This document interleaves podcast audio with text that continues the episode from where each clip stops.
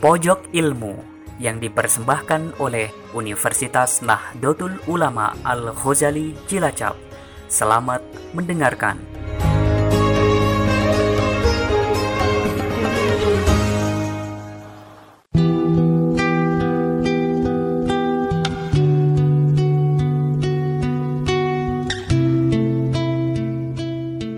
Assalamualaikum warahmatullahi wabarakatuh hamdan wa syukran lillah.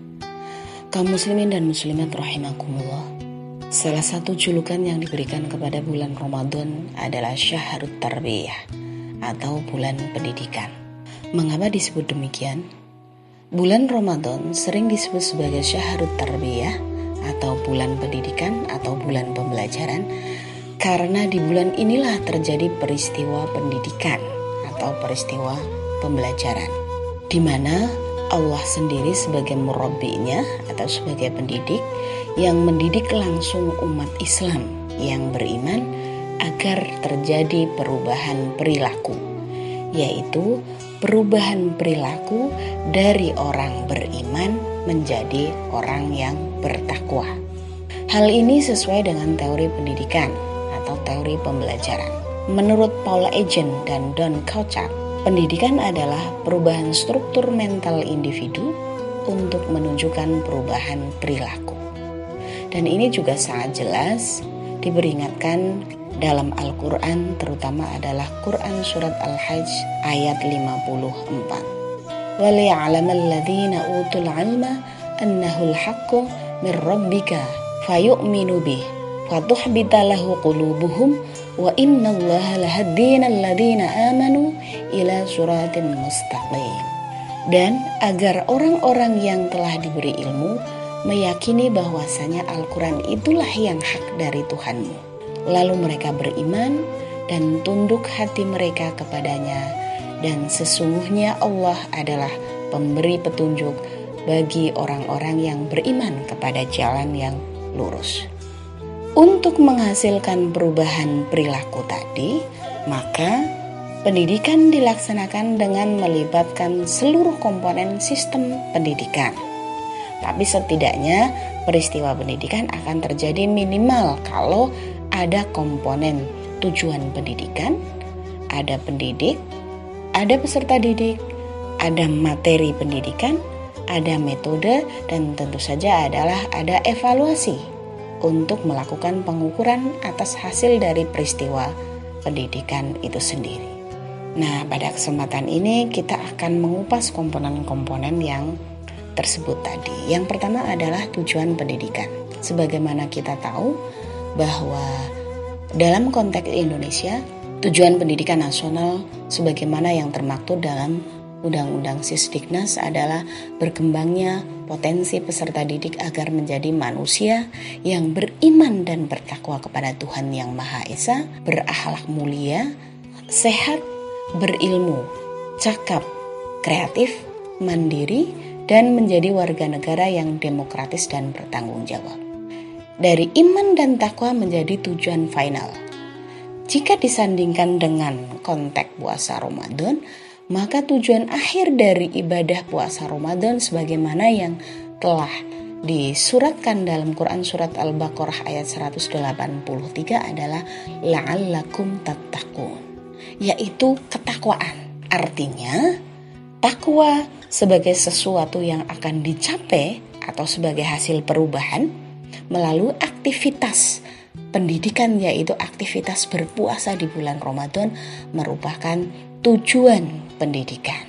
Tapi apa itu sebenarnya takwa? Takwa menurut Sehon adalah rasa takut orang beriman kepada Tuhannya yang didasari oleh ilmu. Artinya nanti dalam hal ini berarti derajat ketakwaan seseorang itu tidak sekedar bisa dicapai dengan melalui e, peristiwa berpuasa secara lahiriah tetapi dia harus didasari oleh ilmu yaitu oleh pengetahuan akan syarat rukun dan lain sebagainya dari puasa Ramadan itu.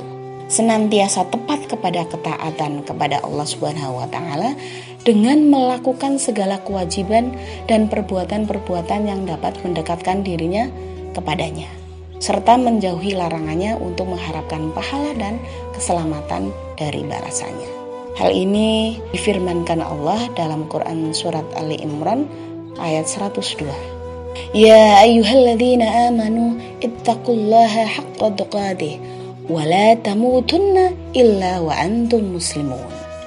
Hai orang-orang yang beriman, bertakwalah kepada Allah dengan sebenar-benarnya takwa kepadanya dan janganlah sekali-kali kalian mati melainkan dalam keadaan beragama Islam kaum muslimin muslimat rahimakumullah Komponen yang kedua dari pendidikan adalah pendidik sendiri. Zakiah Derajat menyatakan bahwa pendidik adalah individu yang akan memenuhi kebutuhan pengetahuan, sikap dan tingkah laku dari peserta didik. Dalam ibadah puasa Ramadan, pendidik sebenar-benarnya pendidik adalah Allah Subhanahu wa taala. Quran surat Al-Baqarah ayat 31 menyatakan, "Wa 'allama Adam al-asma'a kullaha ثم عرضهم على الملائكة فقال أنبئوني بأسماء هؤلاء إن كنتم صادقين dan dia Allah mengajarkan kepada Adam nama-nama benda seluruhnya. Kemudian mengemukakannya kepada para malaikat. Lalu berfirman, Sebutkanlah kepadaku nama benda-benda itu jika kamu memang benar-benar orang yang benar. Artinya, dalam hal ini, sebagai pendidik, Allah lebih banyak berperan sebagai fasilitator. Dia Allah lebih banyak memfasilitasi peristiwa pendidikan dalam puasa Ramadan ini dengan menentukan aturan-aturan puasa yang harus dipatuhi oleh kaum muslimin yang menjalankan ibadah puasa. Dan kaum muslimin, faktor yang ketiga adalah peserta didik. Peserta didik dalam hal ini tentu saja adalah kaum muslimin dan mukminin yang menjalankan puasa, yaitu so'im. So'im yang berhasil melewati kawah pendidikan yang disebut Ramadan ini adalah so'im yang sudah berubah perilakunya dari sekedar orang yang beriman berubah menjadi orang yang bertakwa yang tadi sudah disebutkan dalam Quran Surat Al-Baqarah 183. Komponen yang keempat yaitu materi pendidikan dalam hal ini adalah segala syarat puasa, rukun puasa, sunnah puasa, hal-hal yang membatalkan puasa dan lain sebagainya yang itu menjadi materi dalam konteks ibadah puasa. Inilah tadi yang disebutkan bahwa orang bertakwa itu rahian atas takwanya adalah raihan yang didasarkan atas ilmunya. Ilmu itu diperoleh kalau dia memiliki ilmu atas syaratnya puasa, rukunya puasa dan lain sebagainya.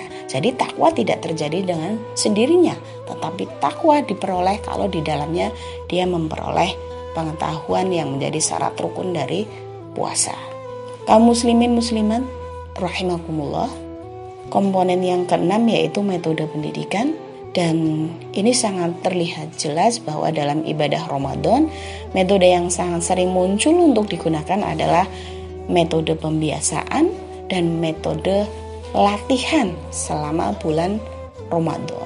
Bagaimana kita terbiasa Sebelum terbiasa, kita melatih diri untuk menahan hawa nafsu dan lain sebagainya, supaya kita sampai kepada endingnya puasa, yaitu takwa. Terakhir, sebagai komponen yang ketujuh minimal adalah evaluasi untuk mengukur hasil belajar. Keberhasilan belajar identik dengan prestasi belajar yang dicapai oleh siapa? Yang dicapai oleh peserta didik, yaitu kaum muslimin yang melaksanakan puasa. Setelah melalui peristiwa pembelajaran, yaitu puasa Ramadan itu sendiri. Nah, dalam konteks berpuasa, soim akan dikatakan berprestasi. Berprestasi, maaf, jika soim telah sampai kepada tujuan dari puasa Ramadan, yaitu takwa. Tidaklah disebut sebagai soim yang berprestasi jika setelah Ramadan takwa tidak melekat pada dirinya. Kaum muslimin rahimakumullah, demikian segelas Ramadan sebagai sahrut tarbiyah. Mudah-mudahan kita tergolong soim yang berprestasi, yaitu golongan orang-orang yang bertakwa. Sekian, segala hilaf mohon dimaafkan. Ihdina suratal mustaqim wal afu minkum. Wassalamualaikum warahmatullahi wabarakatuh.